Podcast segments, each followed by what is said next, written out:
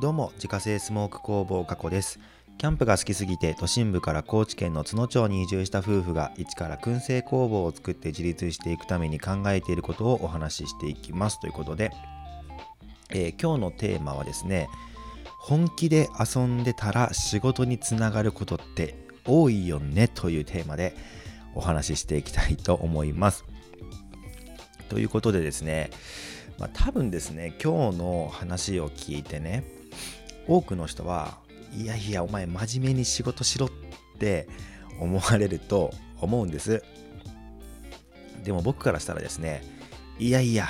これが仕事になってんすよっていうですね、まあ、なんとも不思議なお話をしたいなというふうに思っております。でなんかですね僕はずっとえー、っとなんか疑問というかですねなんでなのって思っていることがあってでまあこれはもしかしたらですねその、会社とかですねまあ業種とか、まあ、あるいは業界とかでまあいろいろ差はねあると思うんですけれども一概にねこうとは言えないとは思うんですけれどもなんかその仕事って遊んじゃいけないみたいな感じになってるじゃないですか。え何言ってんのっていう感じだと思うんですけれども当たり前じゃんみたいな感じだと思うんですけれどもなんかその仕事って遊んじゃダメっていう風潮が、まあ、すごいあるじゃないですか。まあそりゃそうだろうっていう感じですけれどもなんかそのずっと硬い雰囲気でね、えー、その朝から夜まで仕事してるのってもうシンプルに辛いじゃないですか。僕やっぱりねサラリーマンやってきたので、まあ、特にですね僕がいたのは文具業界っていうところで結構、まあ、お堅い業界なんですね。っていうのもあってなんか本当になんかこうあんまり遊びみたいなのが一切ないような感じだったのでなんかちょっと硬すぎない？みたいな感じでちょっとねあのしんどかった時もあったんですね。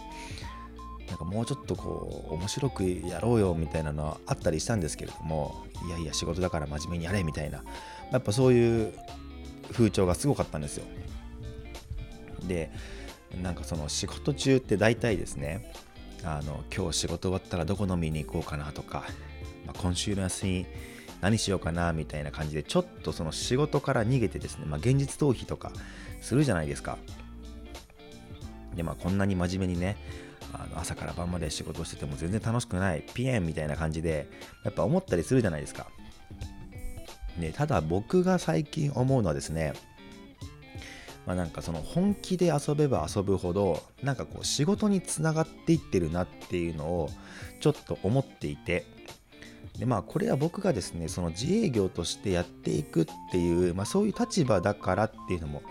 まああるかもしれないんですけれども普通のサラリーマンだったらまだちょっとねあの違ってくるのかもしれないんですけれども、まあ、というのもですねその、まあ、僕は燻製屋としてこれから独立して、えー、自営業という形でねやっていく予定で、まあ、今のところですね、まあ、なんとか自分たちで売り上げを作って生活していくっていうことが、まあ、できそうなラインに立っているんですね。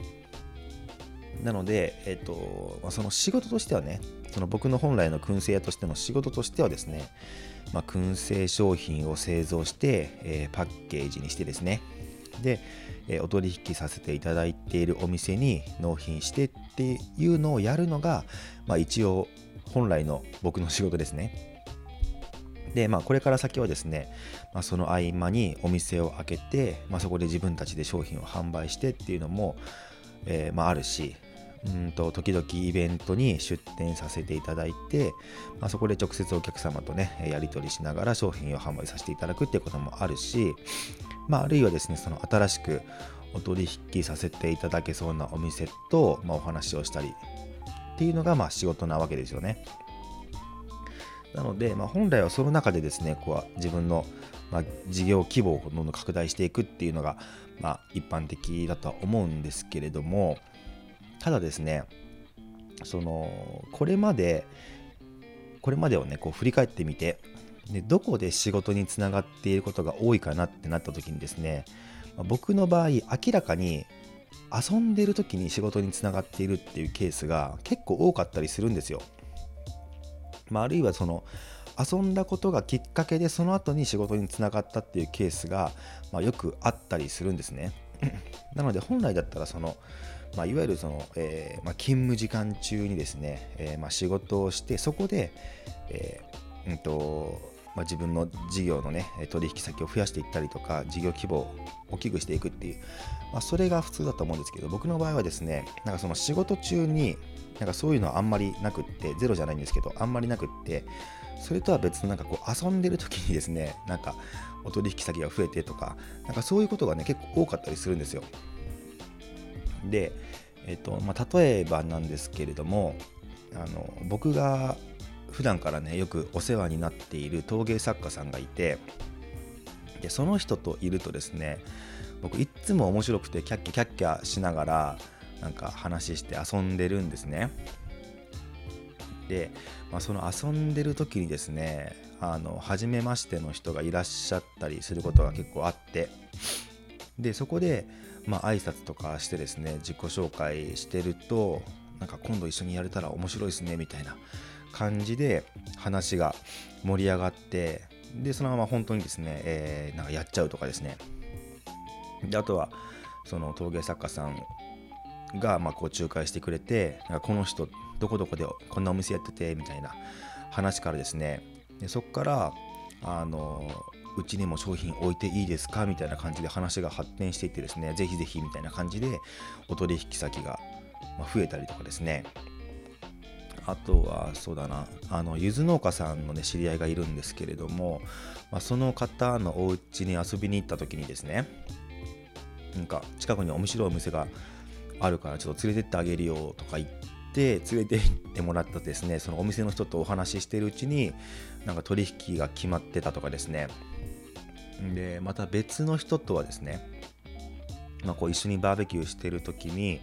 なんかこうどこどこのお店の人が興味持ってたから挨拶行ってみたらみたいな感じで紹介してもらってで挨拶行ったらですねお取引が決まったとかですねなんかそういうのが多いんですよ。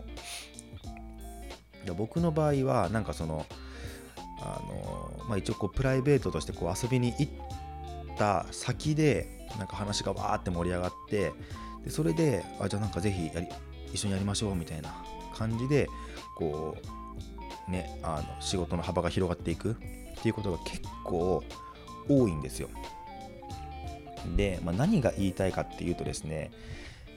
あのやっぱり相手も人間である以上、まあ、感情の生き物である以上ですねそのこいつ面白いなとかなんかこいつ好きだなみたいな、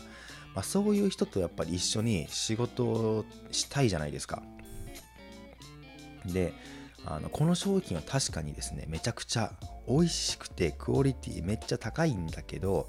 なんか人として好きになれんなとかちょっとこいつとっつきにくいんだよなっていう人とやっぱちょっと仕事したくはないじゃないですかいくらこの商品がすごいものだったとしてもなんかその人それを作ってるその人があんまりこう好きになれなかったらちょっとためらったりするじゃないですか。まあ、だからといってですね、そのクオリティを後回しにしてですね、まあ、遊びまくれっていうことではないんですけれども、で、その、あの最近気づいたことがあって、で、なんかそのいろんな人がね、集まってきて、で、その人の周りでいっつも面白いことが起こってるよなっていう人、あの何人か僕ね心当たりがあるんですけれどもそういっていろんな人が集まってきてその人の周りでなんかいつも面白いことが起こっていてでなんかそれがちゃんとこう仕事につながっていってるんだよなっていう人ってなんでなんだろうってこう観察した時にですねその人って大体なんか遊ぶのが上手というかちゃんと本気で遊んでる人だったりするんですよ。でなんかその大人なんだから遊んでばっかりじゃダメだっていうのがまあおそらく一般的な風潮だと思うんですけれども、まあ、僕はですね最近、まあ、そういういろんなね人を見ていてあの逆にしっかり本気で遊んだ方がなんか自分の仕事の幅って広がっていくんじゃないかなっていうふうに、まあ、そんなことを思っていますと、えー、いうことでですね今日は本気で遊んでたら仕事につながることって多いよねというテーマでお話しさせていただきました自家製スモーク工房過去の燻製商品は Web ショップから購入が可能です。概要欄にショップページのリンクがありますのでご確認ください。それではまた明日。バイバーイ。